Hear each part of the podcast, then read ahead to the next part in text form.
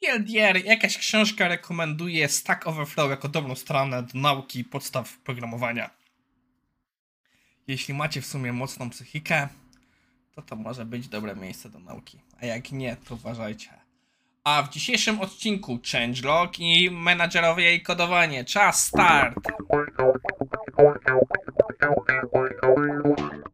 Cześć, nazywam się Maciej Wyrodek i jeśli umiem liczyć, to jest odcinek IT Morning na 8 sierpnia 2022. IT Morning to jest zbiór ciekawych artykułów ze świata IT, który jest mniej więcej codziennie. No, na razie codziennie w listopadzie, gadam, we wrześniu będziemy mieli dwa odcinki w tygodniu. Czemu? Bo jest konferencja, bo jest yy, ten, bo jest yy, moje wakacje Później pomagierka ma e, też sporo na głowie, więc tak naprawdę przez cały wrzesień będzie po prostu mniej odcinków. Mam nadzieję, że Wam to nie będzie przeszkadzało. Jakby co, pamiętacie, są odcinki archiwalne. I też jeszcze raz ponawiam moją prośbę o wysyłanie materiałów, jeśli macie coś ciekawego, bo naprawdę muszę zrobić trochę zapasy na te odcinki, bo one będą nagrywane z wyprzedzeniem. Więc czym więcej wyślicie, tym e, będą lepszej jakości odcinki. E, no i bez większego gadu-gadu, czas zaczynać. Naszym pierwszym materiałem jest artykuł Mel the Tester.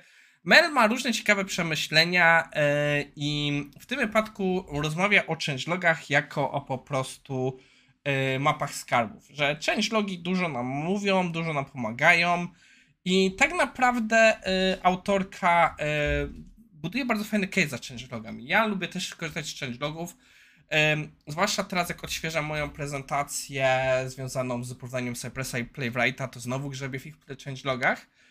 I autorka buduje stwierdzenie, że changelogi nie żyją. Że po prostu changelogi trochę, przynajmniej ja tak odbieram jej punkt widzenia, że jakoś changelogi przestały istnieć. I mówi, że to się stało na rzecz komitów. I następnie, i to jest właśnie taki mój pierwszy moment, gdzie mam takie lekkie ale. Bo no tak nie do końca się z tym zgadzam. Changelogi nie do końca zginęły. Na przykład w wielu miejscach dalej jak są jakieś regularne deploye, to rzeczy są zgłaszane, są spisywane, co było zdeployowane, co było zrealizowane. I autorka buduje case, że ludzie po prostu przestali na to zwracać, bo przecież w komitach wszystko jest. I tutaj buduje, że no w sumie robiąc review, my rzadko kiedy patrzymy w komity. I znowu nie do końca się zgadzam, bo na przykład byłem parę świadkami takich rozmów, że ludzie, y, była dyskusja, że e, pull request został odrzucony i ktoś mówi, no przecież w komitach, bo nie, nie znają kontekstu, no przecież w komitach wszystko jest. I się na przykład wtedy okazało, że w komitach wszystkiego nie było, bo osoba źle prowadziła komity. Między innymi u nas e, i w wielu innych miejscach jest przyjęte coś, co jest Commit Convention. W sumie to jest może materiał na jeden odcinek, jeśli... Zdaje mi się, że jakieś poruszałem, ale może warto tego wrócić. E, czyli jeden sposób nazywania komitów, które pomagają właśnie żeby komity same mogły narobić changelog. I z tego co patrzyłem, nawet GitHub, posiada, e, przepraszam, GitHub posiada opcje, które z komitów, które mają pewne konwencje, może zrobić release noteki.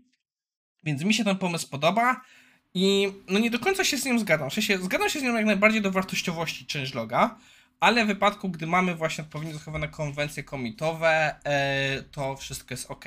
Zgadzam się z nią, że może ludzie aż tak bardzo nie patrzą, co się dzieje, ale znowu tutaj e, do pewnego stopnia pomaga nam, e, pomaga nam, e, no na przykład jak jest w wypadku prehuków.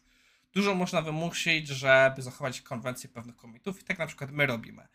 E, znowu wiadomo, jak wiecie, z automatami różnie bywa, ale no też od czasu do czasu ludzie patrzą. Ja na przykład przeglądam e, czasami, co się dzieje w komitach, Zwłaszcza jak korzystam z Blame'a i nie wiem, co jest grane, to po prostu zdarza mi się rozmawiać z osobami, że niekoniecznie yy, tak jest. Więc, inaczej rzecz biorąc, zgadzam się z nią. Changelog super sprawa. Nie zgadzam się z nią ze stwierdzeniem, że changelogi zanikają. Są miejsca, gdzie tak, ale wydaje mi się, że to jest trochę pójście o krok za daleko. Naszym drugim artykułem na dzisiaj jest taka trochę bajka, próba wyjaśnienia pewnego konceptu a mianowicie czemu yy, menadżerowie inżynierii dalej chcą kodować. I tutaj myślę, że trzeba po pierwsze zwrócić jedną uwagę. Mówimy o engineering managerach, którzy wywodzą się z programistów. Bo e, na przykład są tacy, którzy pochodzą ze ścieżki testerskiej, pochodzą ze ścieżki biznes analityków i ci niekoniecznie mogą chcieć kodować, ale z drugiej strony chcą też robić pewne rzeczy, co robili wcześniej. No na przykład e, moja znajoma, nie chcę teraz mówić kto, y, mówi, że, że teraz, że, że myśli, że może następną rolę wróci jako do, do bycia test menadżerem, bo trochę za tym tęsknię. I tutaj jest trochę właśnie taka dyskusja, dlaczego to jest.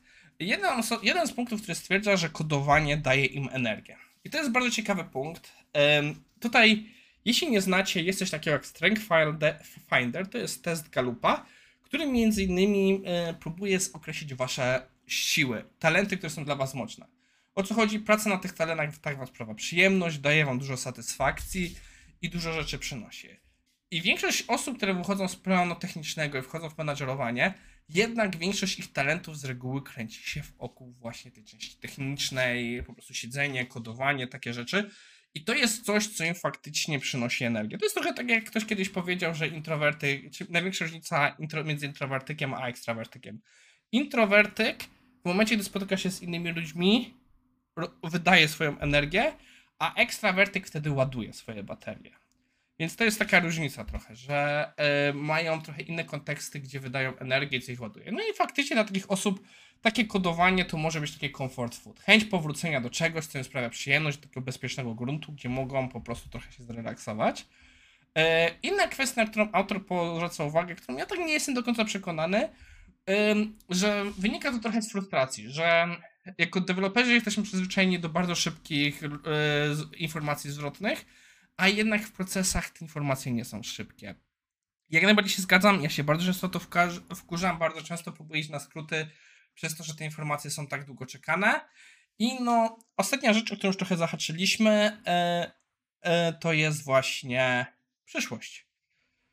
Nigdy nie wiemy, czy nie będziemy chcieli wrócić. Zwłaszcza jeśli dopiero wchodzimy w tą ścieżkę menedżerską, czy nie będziemy chcieli wrócić do roli bardziej technicznej. Ja to zrobiłem Niektórzy moi znajomi też się na tym zastanawiają, więc jak najbardziej to jest prawda. Więc wtedy też nie chcemy za bardzo się odciąć od tego kodowania.